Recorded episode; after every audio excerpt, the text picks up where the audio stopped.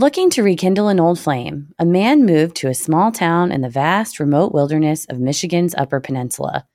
Instead, he's lured into a deadly love triangle that spans multiple states and possibly multiple victims. This week's episode is The Murder of Chris Regan, Part one.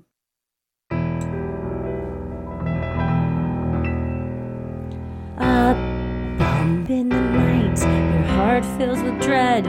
Probably a murderer who wants you dead. It could be a ghost, a demon, or worse. Perhaps you're the victim of a witch's curse. It's hopeless, you're doomed. You'd call a priest if you could. You'd rather just listen to who? Sinisterhood.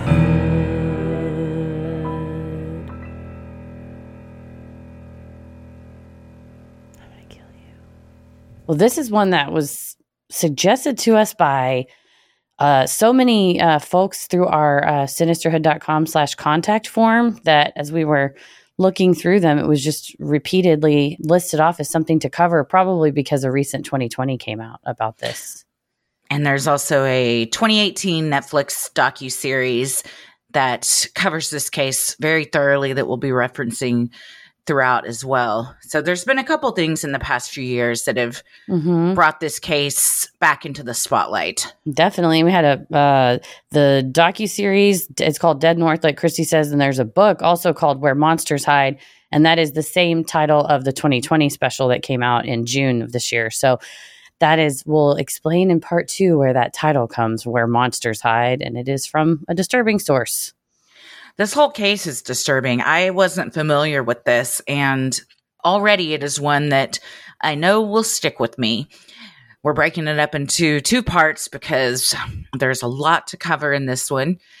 So in the first part, we'll give you kind of all the background of everybody and how things left off. Yeah, and then part and that's two. That's all I'll say. Yeah, now. More the trial and, and the aftermath. But this is, you're right, it's definitely one that's going to stick with us, especially his life was so hopeful and then his death was so senseless for yeah. what we'll see is some monstrous people involved in this case. Absolutely.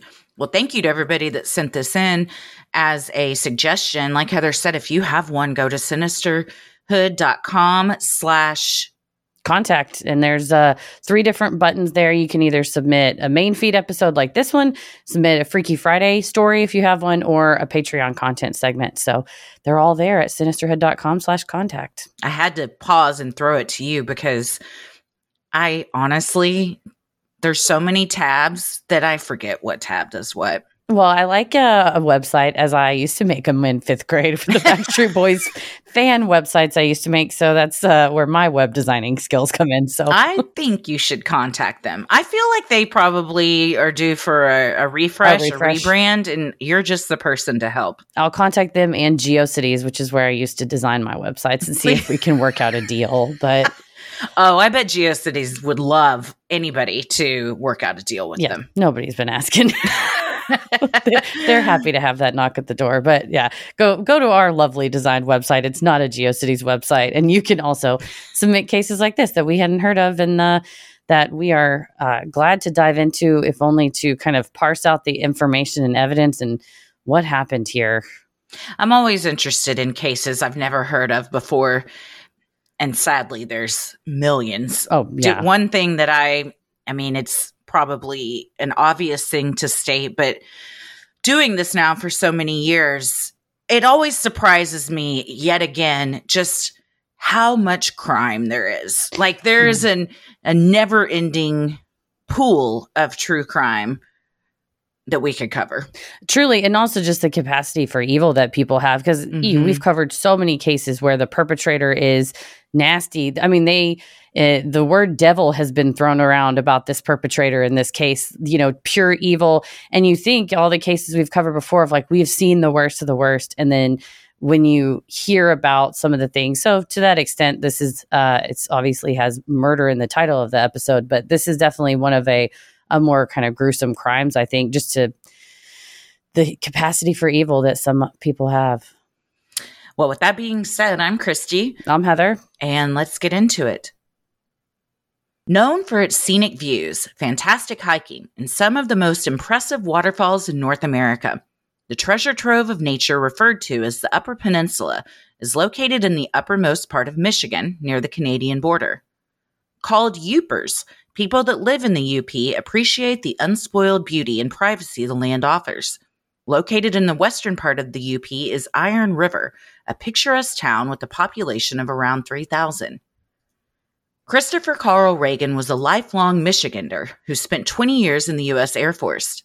Standing at six foot one with blonde hair and blue eyes, one of the earlier places Chris found himself stationed was Sawyer Air Force Base in the state's Upper Peninsula. There, he met schoolteacher Terry O'Donnell. Though the two struck up a relationship after meeting at a bar, when Chris was relocated, that relationship ended. He had married another woman and had two sons, Chris Junior, his oldest, and a younger son. Chris and the mother of his two children were divorced in twenty ten. Shortly after, he reconnected with Terry via Facebook. Terry still lived in the U P, and Chris decided to move there to be closer to her, even renting an apartment from Terry's parents. Terry told interviewers on the show Lady Killers, "Everybody loved him." With his military background, Chris took a job at a defense and mining equipment manufacturing company called Oldenburg Group, described by his former boss as a very smart, very sharp individual. He quickly rose in the ranks to supervisor and team leader, a promotion that some more tenured employees felt was unfair. Well, and the unfairness, I think, was maybe a little misdirected on their part because, I mean, Chris was a twenty-year veteran in the Air Force. He retired as a master sergeant. They said he was extremely uh, dot his T's, cross his I's, precise. And so coming in even just as a, a supervisor position or a team lead, you know, lower position, immediately they were all just impressed with him. And in just a few months, they were promoting, promoting till eventually his job was basically overseeing all of their military manufacturing, which on the one hand, you like a lot of responsibility, but if you have kind of a bad knee from an injury and you have to walk around, walk around, walk around, it becomes a little bit uh, detrimental on your body physically. Tedious. It is, though, you know, you feel a type of way when you've been working at a place for many, many years and then a new person is hired and is immediately promoted to positions that you were hoping to get. Right? You're like, oh, this guy just swooped in out of nowhere. And it was like, well, he was that good. So, yeah. It's it's a hard place to be in as Chris, too, because yeah. you immediately have, you know, people that don't really like you and you're having to oversee them. And that is always a shitty position to be in. And especially a new guy in a small town of like three thousand. Though, you know, Terry's parents ha- had established that, you know, they own this apartment building. They own the grocery store. So having that connection to Terry probably helped. But yeah, you're right. Being the new guy at work in a small town that everyone's like, ugh. Also, the pictures of the U P, gorgeous. So Iron beautiful. River specifically. Oh my gosh. It's looks like it's out of a nature magazine. There's endless hiking trails, waterfalls, campsites. And if you're into that, like Chris was, then even if, you know, you're not making friends at work, you've got a girlfriend and you've got a lot of outdoor activities to do together. Yeah, he had his camera. They said he would love to go hiking or mountain biking or kayaking and take pictures of everything. So if you're out trying to take pictures, the, the wilderness and the landscape that's out there is perfect inspiration. Oh, it's crazy. Yeah. In the years following the divorce, Chris maintained his relationship with his children, especially Chris Junior Senior had taught his oldest son to mountain bike at age three, a passion the two shared well into Chris Junior's adult life. For a few weeks between apartments, Chris Junior stayed with his dad. The two grew closer during that time, sharing stories and memories on the back porch on late nights. It was one of these evening hangouts that Chris Senior proposed something. The two move away from Michigan together. They both enjoyed the outdoors, cycling, hiking, camping, and swimming. Senior even loved to scuba dive, but the harsh Michigan winters cut their outdoor adventure opportunities short.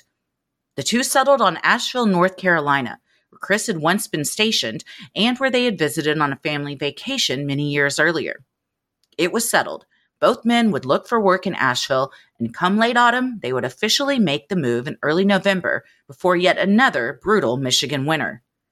It's so hopeful when you think like I'm a, I'm in Chris is in his fifties. He's like fifty-three. You know, you have an adult son in their twenties and you're like, I got a best friend. It's my mm-hmm. best friend. We both love the same things. And a roommate. And a roommate. And like we get to move and like live our dream. And they had just all these plans that they had, all the places they were going to cycle and hike and go together.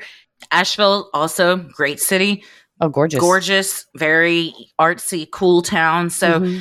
yeah, you have all this hopeful, like, you know, a new beginning, a fresh start type of thing, which always makes, you know, loss even that much more difficult. Absolutely.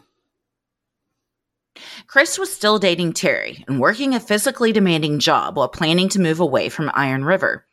Terry described the pair as so in love on A B C's twenty twenty. They enjoyed going for walks, having dinner, and spending quiet evenings together. However, things didn't last. In July of twenty fourteen, Terry was planning a month-long trip to Europe with her family. Before leaving, Terry discovered Chris made plans to hook up with another woman while Terry was gone. When confronted, Chris explained that sex and love were separate, and he still loved Terry, but insisted on being with another woman while she was out of the country. Terry was upset and told the T V series Lady Killers that Chris's decision to pursue a sexual affair while she was out of town ended their relationship. And that's the hard thing, because I think there were, you know, you've met somebody in the eighties and you kind of always thought like, oh, what what would have happened? What could have been? The one that got away. Yeah, the one that got away. And then twenty fourteen, you know, twenty, thirty years later, you see him on Facebook and it's like, hey, I remember you. And they move there and you're like, oh, this is, we're settled. This is going to be it. It sounds like they just, you know, you don't realize in that those early honeymoon days that you might have some fundamental differences in a relationship to work out. Like, you know, definition of exclusivity and how you feel about that. Terry is featured heavily in the Dead North series, and just even, you know, after when she's giving these interviews, you can tell how much she really did love Chris and oh, true. really, really, really wanted it to work out. She thought this was it. She'd also been married. They were both divorced, rekindled romance. I totally agree though. And I would also call it off. It would be a deal breaker if I was going to be gone for a month. And like three weeks during that change. month, the person I was seeing couldn't keep their dick in their pants for one month. I'm also going to call it quits. Right. And I think they had like broken up in April and then this was July, but that she's like, we were getting back together and we were like, okay, we're going to finally get back together, except I'm going out of town. And it's like, for him, it was a deal breaker for her to be gone. So it's like, really, we're going to give up all this that we've had. But you're right. She speaks of him with so much love and so much like, we would have worked it out. Like that hope of like, it, we could have gotten past it. You know, it was only a month. It was only three weeks. We could have worked it out. And it's just hard. It's hard that it ended like it did. The summer hookup that Chris planned on pursuing was with his subordinate at work, Kelly Cochran. The oldest of three siblings, Kelly graduated from Purdue with a bachelor's in liberal arts, majoring in sociology and psychology, with a minor in forensics. She moved to Iron River in late twenty thirteen, early twenty fourteen, with her husband, Jason. The couple had been together since two thousand, when Kelly had graduated from high school. In two thousand two, they were married. According to the book Where Monsters Hide by M. William Phelps, Kelly said Jason was perfect for the first eight months of marriage. She considered him her soulmate, with the book quoting her as saying that they did everything together. That early happiness didn't last. Kelly described their relationship as abrasive and difficult, alleging that Jason had anger problems and a second side.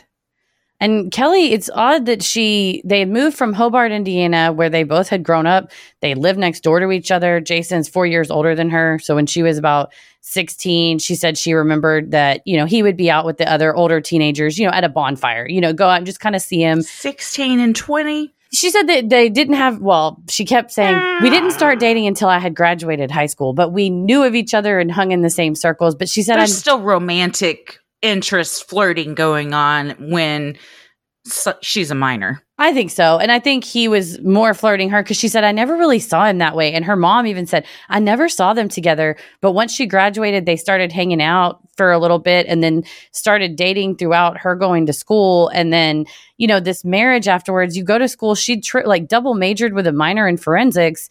And when she was done with school, he was kind of like, okay, well, now you stay home with me. And she didn't love that because she, you know, you try to go get your degree to go take this career of something you're excited about and passionate in. I wouldn't go to Purdue and then just sit at home and not use my degrees. I mean, that's an acclaimed university. Right. It's a it's a sought after school to get into, not mm-hmm. to mention graduate from. But then, I mean, it seems like things maybe financially didn't work out for them because they moved to the U P for her to take a job at an Ace Hardware, which seems like you don't need to go six hours north mm-hmm. from your home to get a, you know, sort of a retail job. But the other suspicion was that Jason wanted to live in a state where there was medical marijuana. Mm. Sinisterhood will be right back. Chris and Kelly had grown close as the two shared workspaces near one another. H R Director Laura Sartori told filmmakers of Dead North that Kelly was a hard worker and a quick learner, but was having serious problems at home, according to Kelly's coworkers. When Laura met with Kelly to see if she could help, Kelly told the head of Human Resources that Kelly's husband Jason tried to kill her and then himself. She also claimed to coworkers that she and Jason were separated, though they remained living together. Well, this is not a conversation you ever want to have to have with your employee, but good on the H R director learning of this and then bringing her into the office. It was, it's also a very male-dominated field, government contracting, so bringing in, the, you know, one of the other few females that works there to see what she could do. I think that that's the right thing to do. Right. Yeah, it's a good H R director who says, hey, I noticed, you know, people have been saying stuff. Are you okay? And Sartori later said there were times that she came in with marks that I would consider consistent with domestic assault, like mm-hmm. bruises and things. But then she also worked this assembly line job where you're moving and lifting and bonking into stuff. So she's like, in, in my th- eyes, they looked like marks of assault, but it could have been something else. Mm-hmm. Wanting to help, Laura considered offering to let Kelly stay in the unused guest house located on her property. Laura's husband, however, didn't think this was a good idea, so the offer was never made. Chris Regan wasn't the only colleague with whom Kelly was involved. Another of their coworkers, Eric Erickson, was also having an affair with Kelly. Kelly and Eric had a sexual relationship and texted nearly every day, though she more often spent time with Chris. Evenings after work, Kelly would come home, change clothes, and leave Jason at their house while she headed to Chris's apartment for dinner and sex. Their romance extended from the summer into autumn, but Kelly later told police it was never serious or meant to last. Even though Chris had asked Kelly to move with him to North Carolina, according to Kelly, she was still married to Jason and planned to stay in the U P.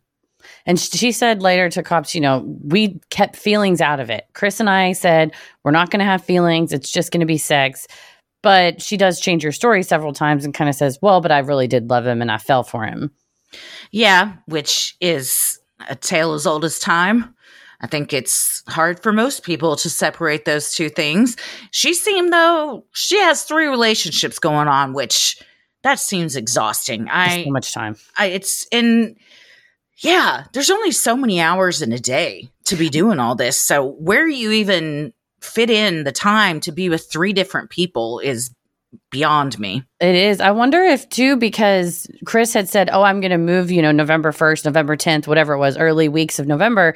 She started dating or hooking up with Eric Erickson, who they met, you know, while on a smoke break at work. Just kind of, he said, I was new back in town after being gone for a while and didn't really have friends, got a little bit of attention. You know, I liked the attention. You can't blame him. She got her claws in him quick. She got her claws in him quick. Well, they started dating in September, dating. They started hooking up in September right before she kind of knew Chris was leaving. She'd been with Chris since July, since the summertime. And so I wonder if in her head, she's like, okay, well, he's leaving. I got to get a replacement in. True. Chris remained in contact with Terry via phone or text message nearly every single day, even though they were no longer romantically involved. Chris had his sights on a new beginning in Asheville, North Carolina, with his oldest son, and starting a new, less physically demanding job. He had applied for and was tentatively hired at an office job with an apartment in Asheville already selected. Part of that new gig required a physical and drug test, scheduled for October fifteenth, twenty fourteen. At six a.m., the day before his physical, Chris called Terry to catch up. He discussed his plans to move and the appointment scheduled for the next day. All seemed to be well, and the pair hung up, without either knowing that would be the last time they would speak to one another. Chris was not scheduled to work at Oldenburg on October fifteenth, but when his shift on October sixteenth started and he was nowhere to be found, his colleagues were confused. It was out of character for Chris to miss work without at least a heads up. When he failed to show up for a second day in a row, colleagues revealed to management that Chris had taken another job in North Carolina and may have skipped town without telling them. It still seemed strange for him not to give notice, but once Chris went three days without calling or showing up, his employment was terminated. And that's kind of what the H R person said, is she said it was weird at first because he was such a thoughtful employee. He was punctual. His shift was like five thirty a.m. or sometimes five thirty or six a.m. to like three or four in the afternoon. So she's like, he was didn't miss it. He wasn't slacking on the job. But also hearing that he was moving to North Carolina, she thought, well, maybe, and it is what it is. You missed three days in a row, no call, no show. We have to fire you. She does say, though, on Dead North that she has a lot of regret for not contacting authorities sooner, because in her gut, she knew this is not like him and felt like something was up. And sh- she wished that she had called them. And it's sad because she's like, maybe I could have given them a couple more weeks lead, or, you know, and in reality, at that point, he was already dead. But still, it would be, you know, if you You have that regret of like, I should have just listened to my gut. Mm-hmm. And it's another good example of when your gut is telling you something, follow it. Because yeah. What's the worst that happens? Right. You call the police and are like, hey, this is really weird. I don't know. And they're like, okay, well, we'll keep track of that. And then later it might be a piece of the puzzle that you need. Right. I'm sure the officer would love to open and close a missing persons case in one day, where mm-hmm. your boss calls, he's missing, you call him, I'm driving to North Carolina, tell him, fuck off. Like, tell him I don't work there anymore. Thanks. And you'd be like, okay, well, I'm better safe than sorry. At least we know he's okay. He just, you know, left us. But it's not her fault. And um, it no. is hard to watch her feel that regret, certainly. And I, I imagine that's a very natural feeling, but hopefully mm-hmm. she can help, you know, work through that. Same with, you know, Terry or whatever, you know, anybody that within a couple of days, we're like, well, give him the benefit of the doubt, but knowing mm-hmm. maybe. They knew him better than other people. And True. If you know, like, this is totally out of character. And we've seen that with other cases where family members will try and call and get a missing persons report. And the cops are like, they probably just ran away, or they probably just blah, blah, blah. And they're like, no, I know this person. I've been married to them for twenty years. They're not going to do that. Mm-hmm. You don't, you've never met them, you know, so don't tell yeah. me what you think they're doing. And then so on and so forth. It's usually the same old story. Right. It sounds like better safe than sorry. Also out of character was the fact Terry hadn't heard from Chris in days. She waited for a call or text, but grew increasingly nervous as the days passed. Terry drove around their small town searching for Chris, eventually spotting his twenty thirteen Hyundai Genesis abandoned at a local park and ride parking lot, about a five-minute drive from Iron River. For a man who loved his car so much that Terry called it his baby, she found it strange to see the car abandoned. And it also looked kind of dusty, like it had been there for a minute. Yeah, it had been there for about two weeks, and that's a jaw drop. Gut punch moment. You know in your heart and your gut that this is a terrible sign. This yeah. is, and she said she knew as soon as she saw it. She knew when they went to his apartment that, like, nah, something ain't right. I mean, you know, she's known him since the eighties. They've been romantically involved. They were best friends. Talking you, every day. Yeah, talking every day. They Getting a from- call at six a.m. Ta- even my husband doesn't call me at six a.m. No one, call, unless it's an emergency, I'm not answering the phone at six a.m., but they had that kind of relationship where, you know, that they were that close. Mm, you're right. It's like a level of intimacy and connectedness, too, because she does say she almost like felt, he, she's like, I felt that he was gone. Like yeah. I knew that his energy was gone. And now how can we put this puzzle together and figure out what happened? Mm-hmm. On October twenty-seventh, twenty fourteen, a distraught Terry headed to the Iron River Police Department. Chief Laura Frizzo was leaving for the day when she saw Terry arrive in tears. Frizzo stayed with Terry, who told the chief she hadn't spoken to Chris since October fourteenth, nearly two weeks prior. Frizzo sent Sergeant Cindy Barrett along with Terry to go investigate Chris's apartment. Since Terry's parents were Chris's landlords, they were able to gain entry with a key. And this is where a, a very important player in this case, Chief Laura Frizzo of the Iron River Police Department, shows up. And I think this interaction is sort of emblematic of her entire career, because mm-hmm. she was working, uh, you know, ninety, one hundred hour weeks and was done for the day. It was five o'clock. She said she's walking to her car, got her head down. You see a car pull up like somebody's fixing to make a complaint.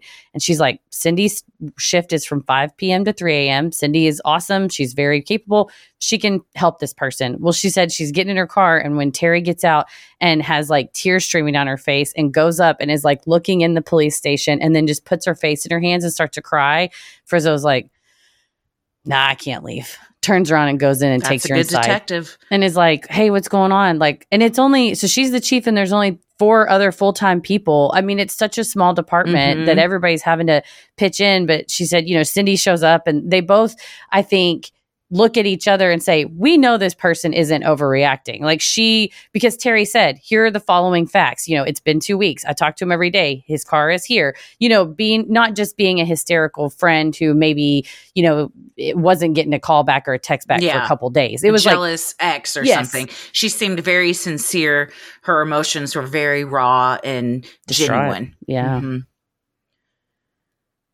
Inside the apartment, things were not as Terry expected. She told Sergeant Barrett on body cam footage.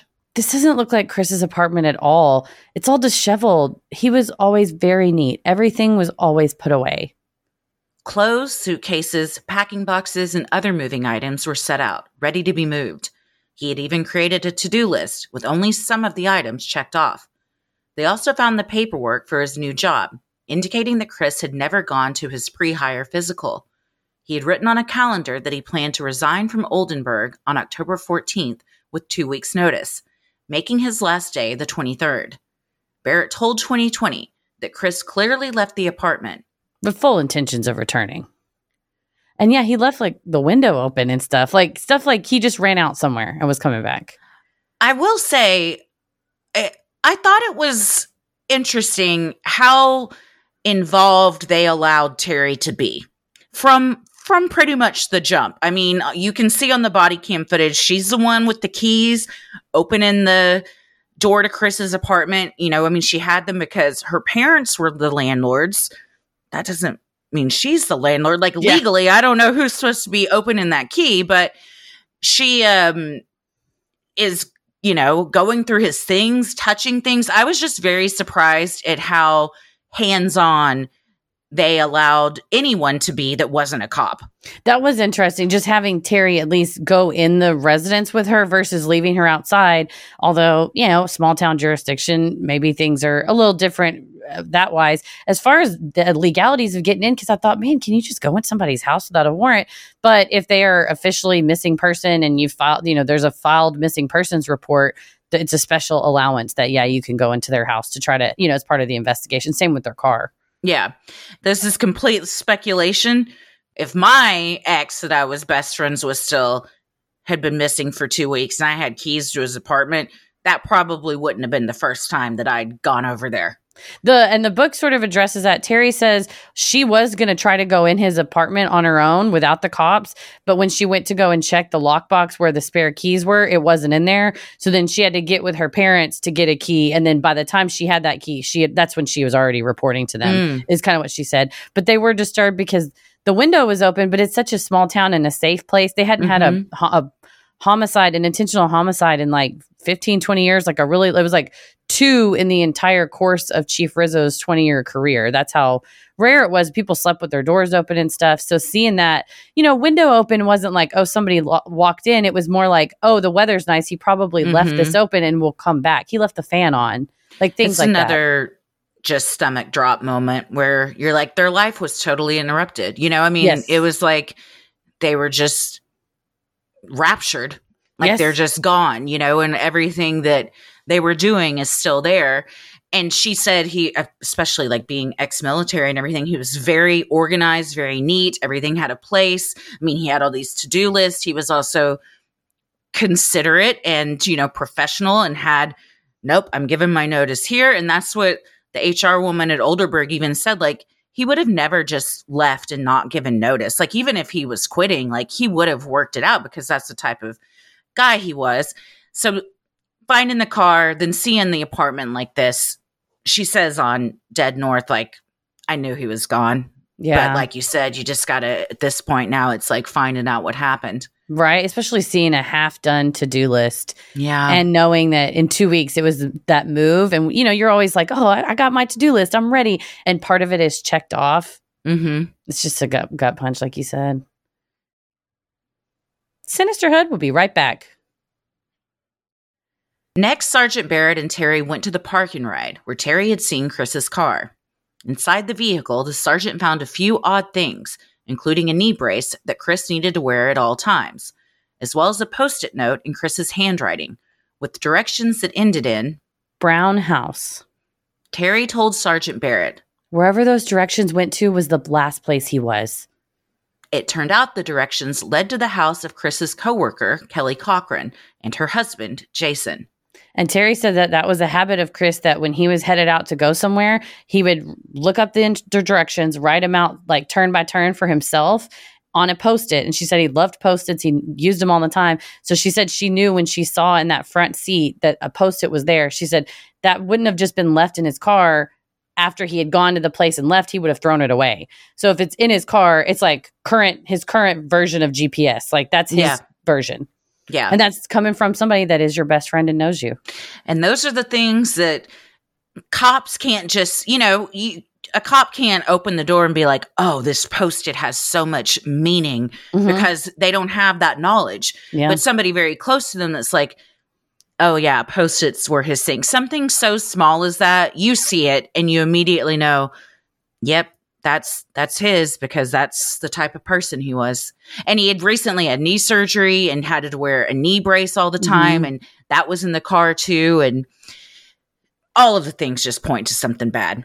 Right. And Barrett said when she saw the knee brace and she said she saw the parking ride facing this really wooded area, she was worried that Chris had driven himself there and gone out into the woods and yeah. completed suicide. But she said, I, you know, I didn't bring that up right away. I was asking, hey, is, was he depressed? Would he have any reason? But because he had all these hopeful plans and his apartment was this snapshot of a man in middle of plans. Yeah. It, she said that just didn't make sense. But I think now that we're talking about Barrett and Terry standing there together and looking in the car and how Chief Frizzo was listening to Terry and wanting to encourage her, you know, what information do you have? The three of them working on this so early, I think the case made a lot of strides as early as it could have based just on their collaboration and their willingness to work together, which you don't always see in law enforcement.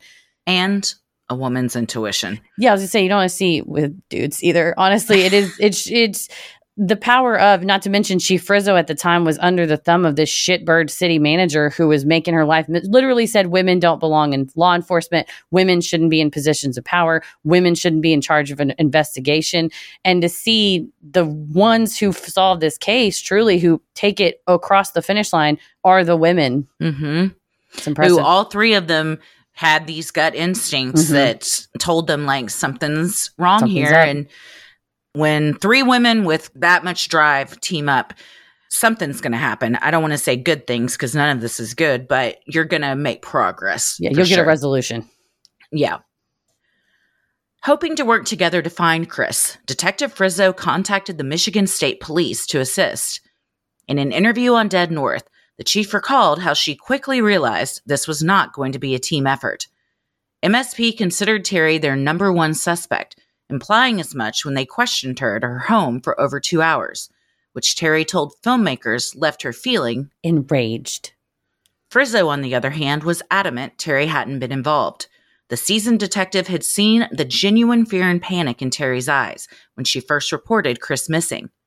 Frizzo's instincts would prove to be correct. And another really remarkable thing about this case is the amount of body cam footage that is available. And because of that, we as, you know, now armchair experts, you know, whatever, years later, but can see the perspective of both Chief Frizzo as well as Sergeant Barrett, that in those moments with Terry, when she is at the car, when she is at the apartment, her behavior is absolutely the behavior of a distraught friend mm-hmm. who's frantically trying to help and not like a sus person who's like, well, don't look over there. Well, don't worry about that. And not trying to put on airs. I mean, she's just blurting things out. She's being herself. So we can see as non-experts what the experts saw, which is like, they know what the fuck they're talking about. This lady was not involved. Not knowing the story and watching this, I kept saying to myself, if she ends up being the one that did this, she deserves an Oscar, because mm-hmm. not at not one point did I think she's making it up. This is disingenuous. She is, you know, trying to like lead them astray. It all seemed like a coming from a place of genuine panic, fear, loss, grief, wanting oh, yeah. to find this person that they loved. one hundred percent sincere. In addition to the Post-it note found in Chris's car, Frizzo had obtained security footage from a gas station located between the park and ride and the Cochran's house. The footage was from October fourteenth between three thirty and five p.m., and the gas was the last purchase made with Chris's credit card. The footage showed Chris's vehicle pull in. A man fitting his description got out, gassed up, and pulled away.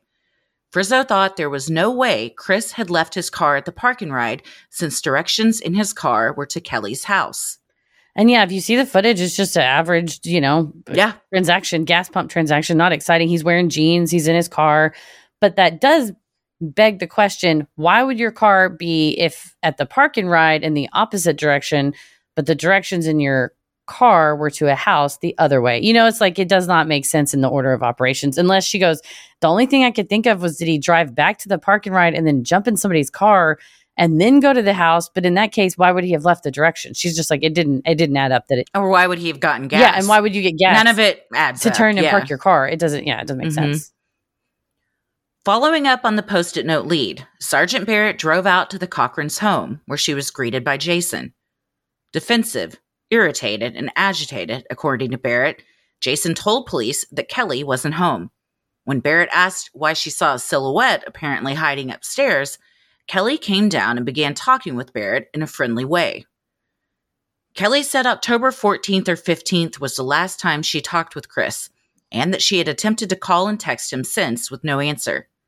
She admitted to her sexual relationship with Chris in front of Jason, which Sergeant Barrett found strange. Even stranger was the lack of emotion Jason displayed while Barrett spoke with Kelly. When asked about the park and ride where Chris's car was found, Kelly said she'd never heard of it. Kelly was surprised Chris would leave his car there, saying in the past tense, he loved that car. And Barrett was like, I'm sorry, he what? Girl, you be slipping. See, it's that kind of shit that you can't, your brain is already like, he's gone, and your brain forgets to, you're saying the quiet part out loud. You're talking oh, yeah. because that's what you know, and you forget. And it's those little slip ups. It's that one thing that a sergeant is like, oh, there it is. Okay. Yeah. This, there's something here. Also, Jason is just one. He lied immediately, immediately. lied. And she says he, she asked, why did you, why did you lie to me? And then Kelly answers for him and says, oh, he just thought that I was going to be in trouble. Yeah.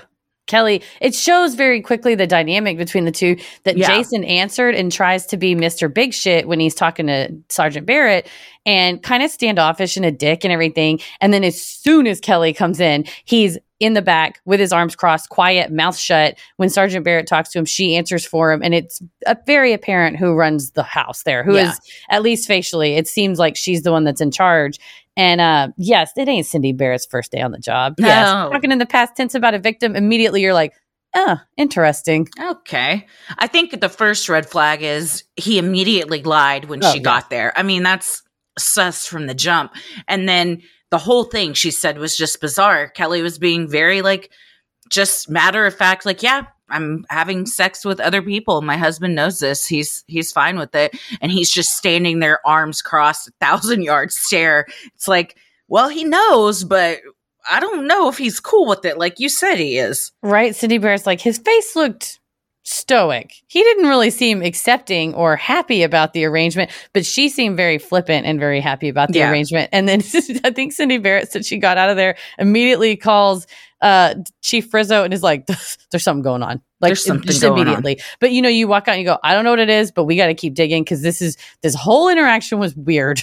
Oh, yeah. And it's, again, that intuition. And especially when you've been on the job for as long as she has, that's something that's even more trained in you. But I think a lay person could have walked up and experienced this and been like, something's going on here. These people aren't telling the truth at all. Right. Especially since Sergeant Barrett saw a silhouette in the window and she's like, is anybody else in the house with you? And he's like, no. She's like, really? Because that's like a Scooby-Doo trick you're trying to pull on me. Who's walking down the stairs right now? Yeah. Your wife that I just asked to speak with? Made you a liar in one second. Kelly Cochran was first interviewed at the police station on October twenty-eighth, two thousand fourteen. Frizzo reminded Kelly she was free to leave at any time, and Kelly acknowledged she was there willingly. Kelly talked for two hours and remained calm, cool, and collected the entire time, according to Frizzo. Kelly described Jason as depressed because he was suffering from kidney disease and chronic pain so intense that he could neither work nor be physically intimate with Kelly. Therefore, Kelly was allowed to engage in sexual relationships with both Chris and Eric, telling interviewers that all three men knew about each other and were okay with it.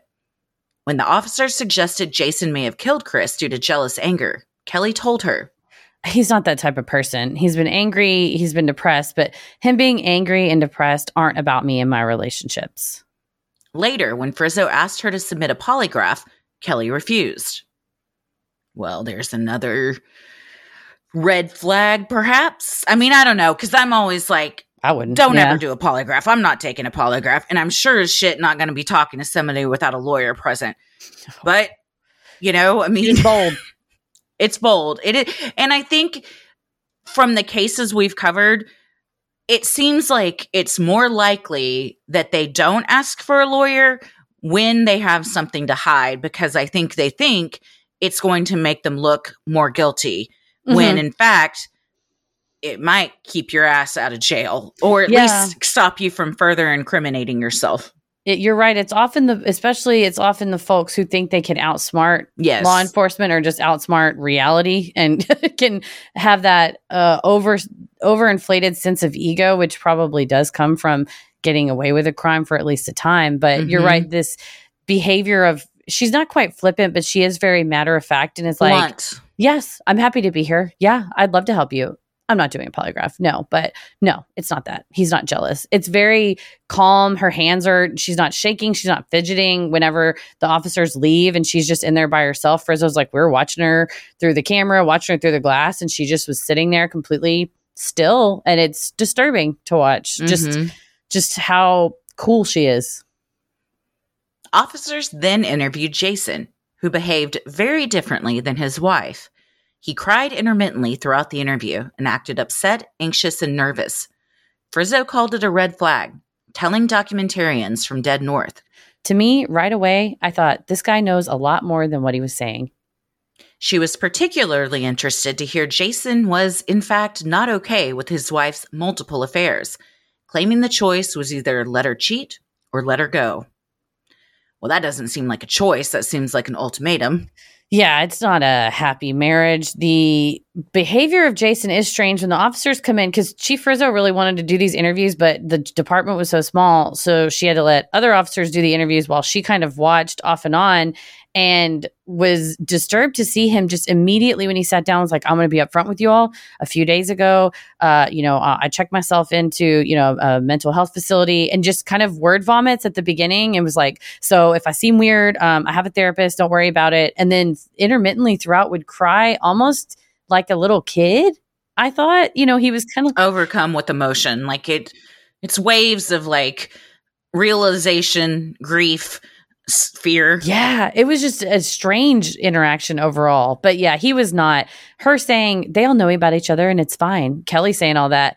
It's a bit of a different picture when your husband is like, I just, we were going to try it out for a while, this open marriage thing. And I just, I told myself if it didn't work out, you know, I guess, I guess we were going to split up and that was going to have to be okay. And then, you know, you find yourself years later, your wife's still doing it, having sex with all sorts of men. And it's like, well, uh, I can either remain here and be a cuck or break it off. And he chose cuck. Yeah. And he just said, like, I just, you know, I'm happy to uh, make her happy, but it really does make me miserable and I hate it. Well, it's like, well, then you're not happy. You know, then you're like. Then that's pointless. Yeah. Yeah. What if, just, if making someone else happy makes you miserable, then you need to find a new person to try and make happy. Right. And I think he was saying, you know, please stop doing this to her. And she was just like ignoring that. Nah, I'm not going to. Texts from Jason to Kelly in the days leading up to Chris's disappearance showed Jason distraught and begging. Don't be with other guys. Be with me. And come home after work and no men for lunch, please. He also told investigators that on October sixteenth, two days after anyone had last seen Chris, Jason had voluntarily committed himself to a psychiatric facility for suicidal urges, where he stayed for five days. With no confession and no evidence, Kelly and Jason were allowed to leave. Yeah, I mean, at this point, as police, all you have are two people. You think that it's probably the last person that your victim was at their house, but they haven't given you anything that, you know, neither of them cracked in the first interview. No, you do have motive for sure, because there's been admission of an affair with the missing person, mm-hmm. and the husband is saying, I'm really not cool with this. And also, I've been having suicidal urges. I've been in a hospital for the past few days. So you might not have enough evidence, but you definitely are like, I feel like I'm headed in the right direction. Like I need to keep pulling at this thread. Oh, it's definitely the right thread, especially if you, the timing of him coming in and saying that he was in a mental health facility two days after the last time this missing person was mm-hmm. seen. Like, well, what happened in the two days before you checked yourself in that was so upsetting to you that you felt the need to get professional help? Yeah. Sinisterhood will be right back. Eric Erickson was next on Frizzo's interview list. Kelly's coworker and other lover was cooperative during the interrogation. He even agreed to and passed a polygraph exam. He admitted he and Kelly had a sexual relationship that began in September of twenty fourteen. Eric had even showed Kelly the park and ride, an area where they could meet up for sex. Though he enjoyed hooking up with Kelly, Eric warned the chief that Kelly was a liar. This was confirmed when he showed Frizzo a text Kelly had sent him on October twelfth, twenty fourteen, just days before Chris went missing, that read, "Meet me at the park and ride," which when they told When Sergeant Barrett said that's where Chris's car was, and Kelly's like, the park and what? I've never heard I don't of know. that. The, when you live in this town of three thousand, like, I, you probably know drive. every square inch of that town. Yes, it's a five-minute drive from your house, too. It's yeah. Yes, it's not like it's some remote thing. It's everybody in town kind of knew about it. But it's a it's, stupid thing to lie about, because that is a red flag, because you'd be like, well, why don't you know about it? It's like everybody here knows about this. Right? And then immediately your other lover... The footage of Eric Erickson's interrogation is very friendly. He clearly doesn't have anything to hide. He's spilling all the beans. And then he just, at some point, hands Chief Frizzo his phone and is like, here you go. Him. He's like, scroll through the text. I'll show you every text we sent. And he's like, look at these. Some of the texts he would get irritated. We said earlier, how does she balance all these people? And he's like, it, she would ghost me. There would be like a week at a time. She would ghost me. And it was very interesting. And then the you guys meet- see him at work.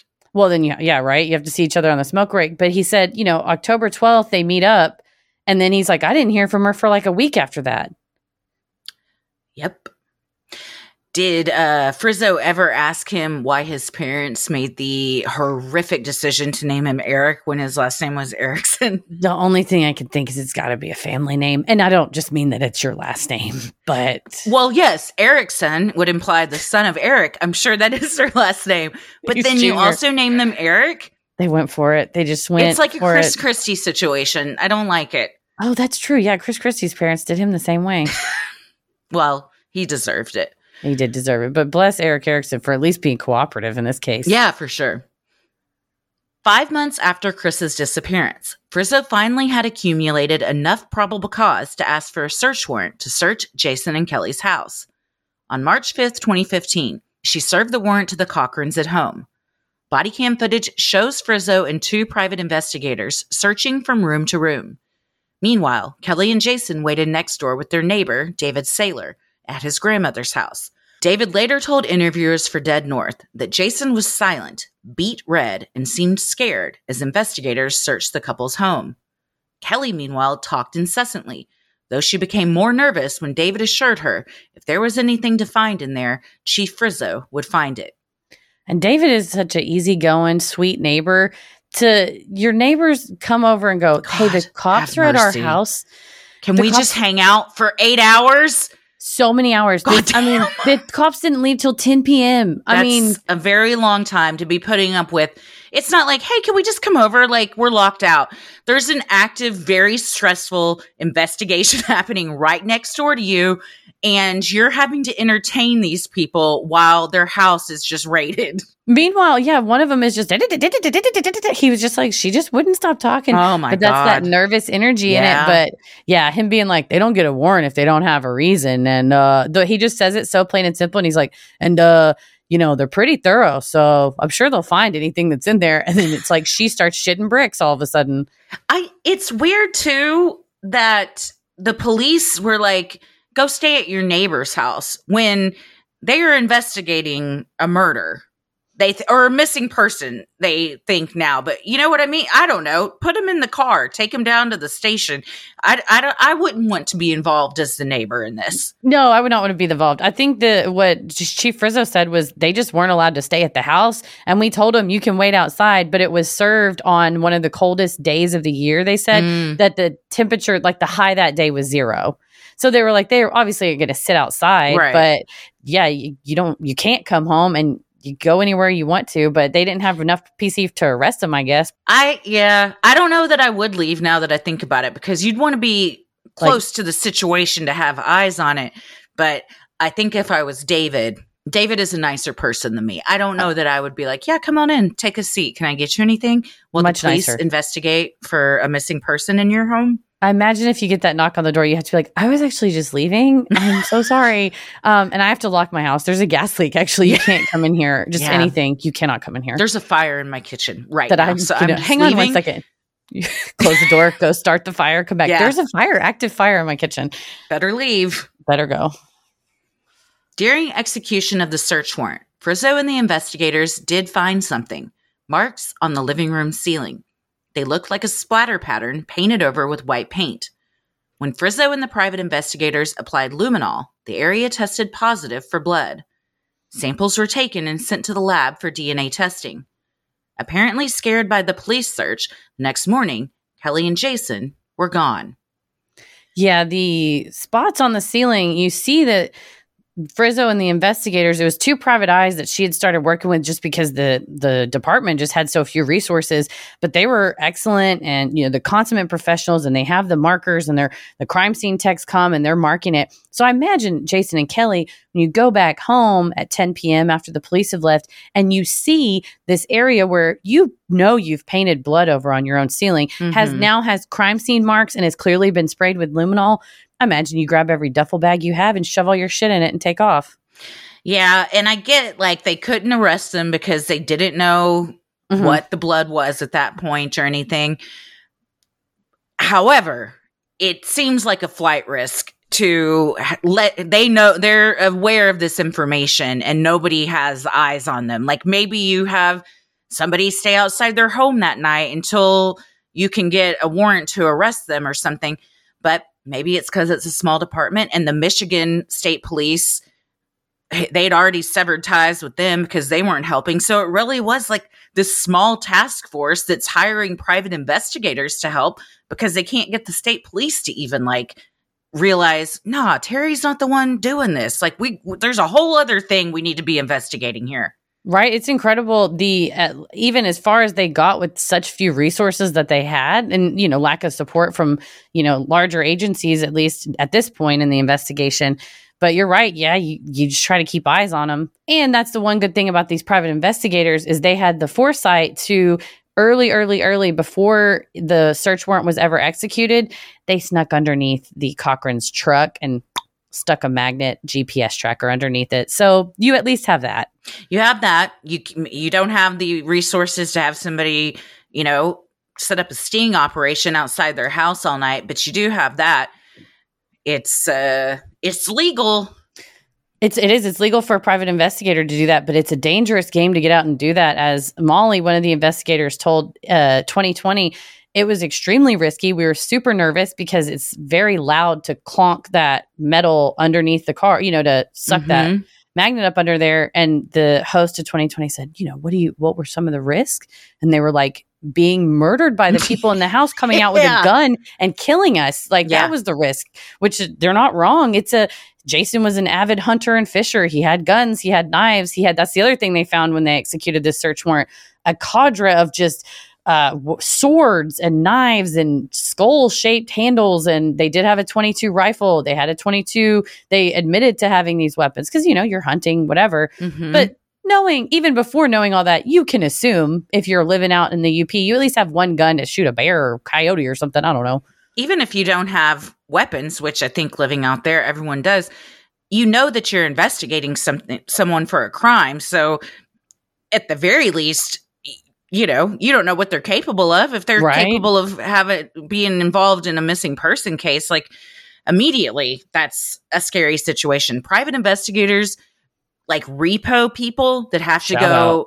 Get cars and shit from like people's houses that are like, I'll be goddamn if you're taking my car. Like that, those are very scary jobs. Or um, people that like jump bail and are trying to oh, go yeah. find people, like bounty hunters. That's the word I'm looking for. Yeah. All Any that, of that stuff. Yeah. Or like friends of mine that have, that are family law attorneys or whatever, or even P I attorneys, that they have private investigators for their clients. And you're automatically in such a, it's just such a strenuous, stressful situation, because no matter what, you as the investigator are trying to get something that they very much don't want yeah. you to get, which you're is the information. Bad guy, yes, for in- sure. Instantaneously. Yes. And by identifying your career, immediately you're a target. Yes. And that is terrifying. And yet they still do it. And mm-hmm. they were, uh, came in clutch for Chief Frizzo in this, you know, kind of small uh, police department when they needed him. Good for them. Jason and Kelly packed whatever they could in their truck in the early morning hours after police left and headed back to Indiana. With her suspects having skipped town, Frizzo went to chat with their neighbors, the Saylors. David's grandmother told Frizzo that in mid-October, right around the time Chris went missing, she heard a gunshot in the night. She later saw two cars with their headlights on and heard a voice screaming, "Let's get the hell out of here!" Her grandson David also noticed something weird about the Cochrans.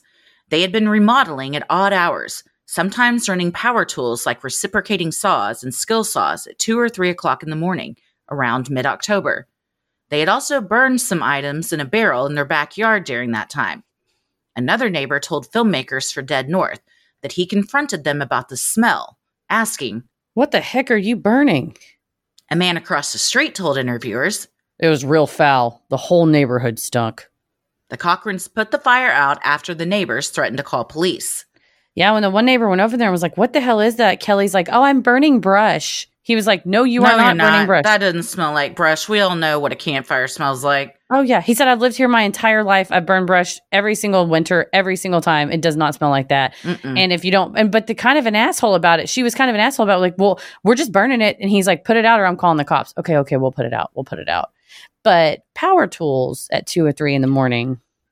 Even if you're not doing something nefarious, that should be a crime. Don't run a fucking yeah. power tool at three a.m. living next door to somebody.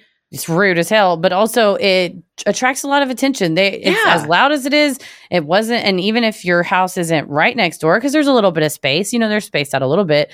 It's still obvious when it is in the absolute silence of the middle of the night. Yes, you live out in the wilderness. It's you're not in a bustling city with like city noises to to mm-hmm. mask stuff. It m- reminds me a lot of Paul Flores. Oh yeah, right. Where you're like thinking you nobody's paying attention, but it's mm-hmm. like your neighbors see you, they it, hear you too. Digging up your backyard like the fucking burbs at two a m yes. is going to draw some attention to you. Yeah, people are paying attention. And it, you're right, maybe coming from Hobart, Indiana, which is not like a huge town, but it is more populated, maybe a little bit louder. You might think, oh, we can get away with stuff. But this down to the point that David Saylor was like, it was this reciprocating saw. I know what it sounds like. Like I can God. recognize the sound. I also think, though, even if you're aware that it's super loud, if you are trying to dispose of something and it's a time sensitive manner, you're kind of like, well, I'm going to do what I'm going to do. Yeah, we have to get it done right now. And it's interesting that all of these, and not interesting, and I don't think it's coincidental, all of these occasions of the gunshot, the screaming, the reciprocating, the burning, all happen right at mid-October. Yeah, it, it pretty much lays out the timeline and events of what happened. Yeah. Sinisterhood will be right back. Just a little content warning. This next segment has discussions of cannibalism. The Cochrans also hosted a barbecue around mid-October, inviting their neighbors to join a feast with what David Saylor estimated was at least one hundred fifty dollars, two hundred dollars worth of meat. This was strange because, according to David, the Cochrans were always low on funds and had never hosted a cookout like that before. Even stranger was the meat in their burgers. David told interviewers, "It was definitely something I never ate before. It was like a transparent kind of like meat, like lobster or shrimp. It had the texture of it, like a soft firmness of it." Well, well, if, if everyone listening is like me, your uh, jaw is agape right now, mm-hmm. because this is worst case scenario. Like this is, it takes this to a whole other level. Yes, of diabolical. Yes, like, you, like I said at the beginning, the depths of evil that people are willing to go to, and gruesomeness. Yeah, and unsuspecting neighbors, and oh my god! And it wasn't just the sailors too. He's, you know, it's the people across the street, the yeah. people down the street. They were being putting on this air that they were being so generous and having so much fun, but then they're serving this strange meat, which I, out of curiosity, was researching and trying to figure out. Is there a description of it? And it just sort of depends on the part, but there have been descriptions of human meat having a so, like a soft firmness, kind of more of a transparent look, clear depending. Look, as opposed to um, like beef or something like that. Yeah, I imagine it's it depends, and the whole thing makes my stomach hurt to even think yeah. about. So we won't get into too many details. Not too many details, but just we all idea. Understand our bodies, and there's different parts, and yeah. different parts look like different things. Yeah.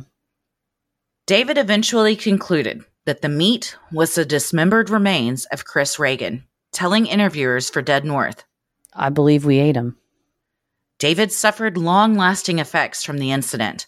He experienced weight loss and had issues trusting friends, saying, "It changed me one hundred percent. Chief Frizzo, meanwhile, was faced with the possibility that her missing person was actually a murder victim whose killers had just fled town. So what do we think? Well, very briefly on David Saylor, it he really does seem impacted by this. Oh my God, would this be. Would destroy me to know that th- I had... unknowingly been giving something like this, the anger and like, but also just betrayal. Yes. And, and knowing that you did that. And, yeah. you know, I mean, I can't, I don't even, the emotions you must have are overwhelming and unimaginable. And I totally agree that it would change you a hundred percent. Yeah, it sounded like when he, his describing his symptoms sounded like a P T S D where he's yeah. like, I have difficulty taking food from people. It's hard for oh, me to for trust sure. friends. And it's, I think it, his small, the small part in this as being yet another victim of the Cochrans just shows just the unnecessary cruelty that they are obviously willing to unleash onto people, that it's not enough that it sounds like you probably shot this person. It sounds like you probably dismembered this person. It sounds like you probably burned some parts of evidence. That's all heinous things. But then to drag more victims into it, more neighbors into it, and do that to them, it's just... Obviously, David Saylor is not the biggest victim here, but it's just yet another victim of the Cochrans and just mm-hmm. showing what obviously what they're capable of doing, what they're the depths that they're willing to go. Doesn't matter who they hurt as long as they're covering their own ass. That's what it seems like. Very selfish. And I'm sure for Chief Frizzo, your stomach just drops because you're like, it is worst case scenario. She had by, you know, this point, this was, you know, twenty March twenty fifteen. By this point, Chris Junior had come through town. So she had had a chance to meet him. And I think, you know, that becomes a more personalized case, not to mention working with Terry, who loved him so much. But she said when they cleaned out his apartment that for the longest, Chief Frizzo had Chris Reagan's dog tags from his military service that she had gotten out of there only because she said, I didn't want him to get lost or misplaced. I wanted to make sure the family got them. And when Chris Regan came, she tried said, hey, Junior came to clean out his dad's apartment. She said, oh, hey, here's your dad, dad's dog tags. And he kind of said, you know, you keep them and give them back. And I think having that and having met him and having as personally as she took this case, that's got to be such a, a feeling of, oh, I had so much hope that we would find you alive. But now I just have this resolve to find you. And for God's sake, stop these fucking people. Mm-hmm. Yeah, I, I one hundred percent agree. I think from the very beginning, this was a very personal case for Frizzo. Sitting across from someone that is just broken and they're telling you all these things, you know, and it's late at night and it's just like one female to another, you know, mm-hmm. I, I feel like it's would be one of those cases that would affect you and really stick with you and become like almost an obsession that you're like, mm-hmm. I will not stop until I find his remains. So his family can have something to bury. They can have some type of closure. And it really did come become an obsession with her to the point that, well, this shitbird city manager I talked about earlier, and that's his official name, is the shitbird city manager because he sucks. That's on but his he, name tag. It's going to be on his name tag. I mean, uh, he resigned in disgrace. One of many jobs he's resigned in disgrace from, but kind of put the pressure on her and saying, like, you're spending too much time on this. It's like a waste of departmental resources when she'd come in and added policies and procedures that they never had before, like really improved this police department. And you see her get choked up over this case and him say, well, women, they get so emotional. They're going to cry. Ugh. Versus me seeing her get, I mean, we cry about the cases we cover here and we're not even working one-to-one with victims mm-hmm. in ninety-nine point nine nine nine percent of the cases. So the fact that she's working not only that close with Terry, but now in contact with Chris Junior And of course she's going to be emotional about it. And I think it's disgusting to be, uh, to shit on somebody, a law enforcement professional or whoever who becomes involved in a, such an uh, empathetic way with the case that they want to work it. And it wasn't like, okay, well, crime spiked in Iron River while she was focused right. on I'm, the case. I was going to say, no. You still have three thousand people living there. Fine. It's, this is the only thing probably to work on, except for maybe some small things here and there. Like crime, theft, whatever. You yeah. know, she said they had, and even they had a large drug issue in Iron River. And she worked instead of having the offenders be placed in jail and in custody, which is what was happening before. She worked on treatment programs for offenders. So figuring out ways to police in more of a community way. I mean, I think for all of the complaints that we have as a society for that we need criminal justice reform or law enforcement reform on a micro scale, I think Laura Frizzo is doing it exactly right. And it's yeah. a shame that in the background, she was getting shit on by a male, you know, superior essentially, who was kind of trying to undermine her. And thank God she didn't let that stop her and that said, no, I am still going to pursue this. I'm still going to go after these people because this is exactly the kind of people we want off of the street, not somebody, you know, locked up. You don't want somebody who has a, a meth addiction or an oxy addiction just locked up all the time. You want them to get the treatment. These type of people, that's who she's running down. Mm-hmm. Like she's doing it right. And to be criticized for showing emotion is, I mean, it's the patriarchy. It's the whole, honestly. I mean, you know, every, men are raised to think emotion equals weakness and we can't show that. I would say if you can be involved in a case like this and sit across from Terry O'Donnell and meet his son and everything, and you have no emotion about it, you're in the wrong job. I think you, you should have, I mean, of Passion. course there's a, a line. I'm sure all people in law enforcement have to manage of not getting too involved to where you can't, you know, complete your duties, but also having compassion mm-hmm. and empathy for what people are going through. So you don't seem like just a cold monster with no bedside manner. Right. Some robot. And yeah, you're right. There's definitely a line between compassion and compassion fatigue, but it's, that's something to address on the mental health of the officers and things like that. Mm-hmm. If you see their performance dwindling, but you're right on the front end, being passionate, empathetic, and an active listener will absolutely just make you a better investigator. I think, I don't know. What do I know? But, and I think it will also allow for people like Terry to feel more comfortable opening up to you and, you know, r- not even like, maybe consciously, but just, you know, when she's in Chris's apartment with Sergeant Barrett, I think she feels like a sense of safety in the sense that Barrett believes her right. and is there to help. And, you know, I mean, it's not safe in the sense that she knows something terrible has happened to her loved one, but uh, she feels like the space to share information is a safe one. Certainly. And we can also see, using this case as a, a case study, the effectiveness of both Chief Frizzo and Cindy Barrett, and we'll talk about other uh, law enforcement investigators in the next part, how effective that was when they were going in with like active listening versus a two-hour wasted interview that did nothing but traumatize Terry. Mm-hmm. You know, well, it was her. It was the girlfriend. It's like, did you even fucking look at evidence? It's such an easy thing to jump to, and it's not even like...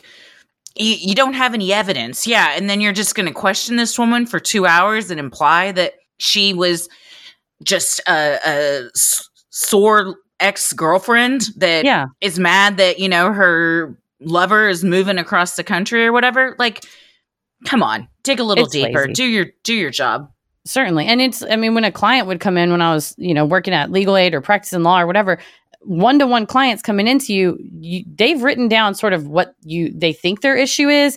But especially when I worked with older adults who didn't, you know, you don't come in and say, hello, I'm a victim of elder abuse. Like, they don't immediately label themselves that. Mm-hmm. Terry O'Donnell might have not have known to come in and say, hello, my boyfriend has definitely been, you know, missing, probably murdered. She just knew, she just could tell you what she could tell you in the way she said it. And having that initial interaction and gleaning as much information as you can in that initial interaction, I think, is so, so valuable. And despite the fact that they did get a pretty late start to this investigation, you know, two weeks is an yeah. excellent lead time if you're a murderer and you need to hide your crime.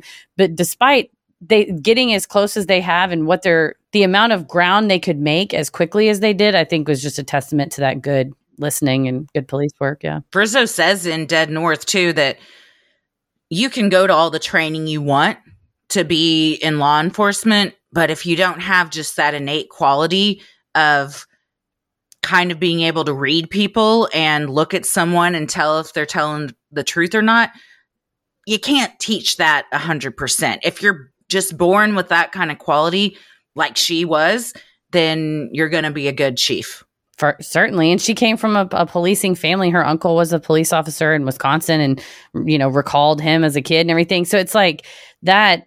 It's in you, it's in your blood, it's in your D N A, and doing it the right way and still choosing to do it in a kind way, I think is fantastic. We could talk about how great of a chief Laura Frizzo is for this whole episode, but we'll get more into it, I think, in part two. Yes, we will. We'll get into all of how this, the rest of it plays out and trials and all of that in part two. So stay tuned for next week.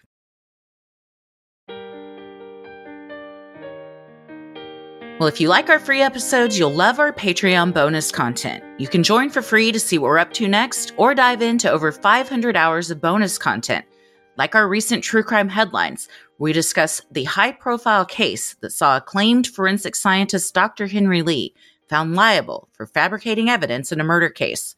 We also break down the timeline surrounding Carlee Russell's falsified claims that she was kidnapped and assaulted. And for recent patrons, thank you so much for supporting the show, and make sure you stick around after our sign-offs to hear your shout-out. You can also head to Sinisterhood dot com and click shop on the top banner to check out Sinisterhood merch like t-shirts, mugs, totes, stickers, and even clothes for your kiddos. While you're there, you can also review the show, follow us on socials, and check out the episode description for more fun like topic-based playlists and links to live show tickets. You can follow us on Instagram and Twitter at Sinisterhood Pod, and like us on Facebook at Sinisterhood. You can get full episodes on YouTube, as well as video versions of all of our Freaky Friday guest interviews and a couple of fun clips at uh, youtube.com slash Sinisterhood Podcast. We're also on TikTok, and you can head over to Cameo, where you can order a custom personalized video shout out. We can say happy birthday, good luck, happy anniversary, you got this, whatever you want us to say. We would love to deliver your message for you. So head over to cameo dot com and search Sinisterhood. Where are you at on the computer, Christy? I am on Instagram at Christy M. Wallace and TikTok at Christy or G T F O. Heather? I'm pretty much everywhere at Heather versus the world. As always, the devil rules the airwaves. Keep it creepy.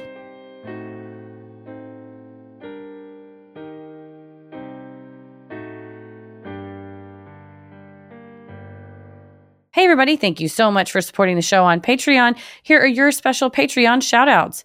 Catherine Noble. Aaron, Kelly Bryant, Suspicious Shrub, Eva Alvarez, Lauren, Katie Polakek, Vanessa Emily Abplanout, Elizabeth, Allison O'Neill, Natasha Stewart, Elise Hustler, Sarah Hollowell, Jen Johnson, Alexandra Grubel. Thank you so much for supporting the show. We literally could not do this without you. We hope we pronounced all your names correctly. Stay safe, stay healthy, and keep it creepy. Mwah. Sinisterhood.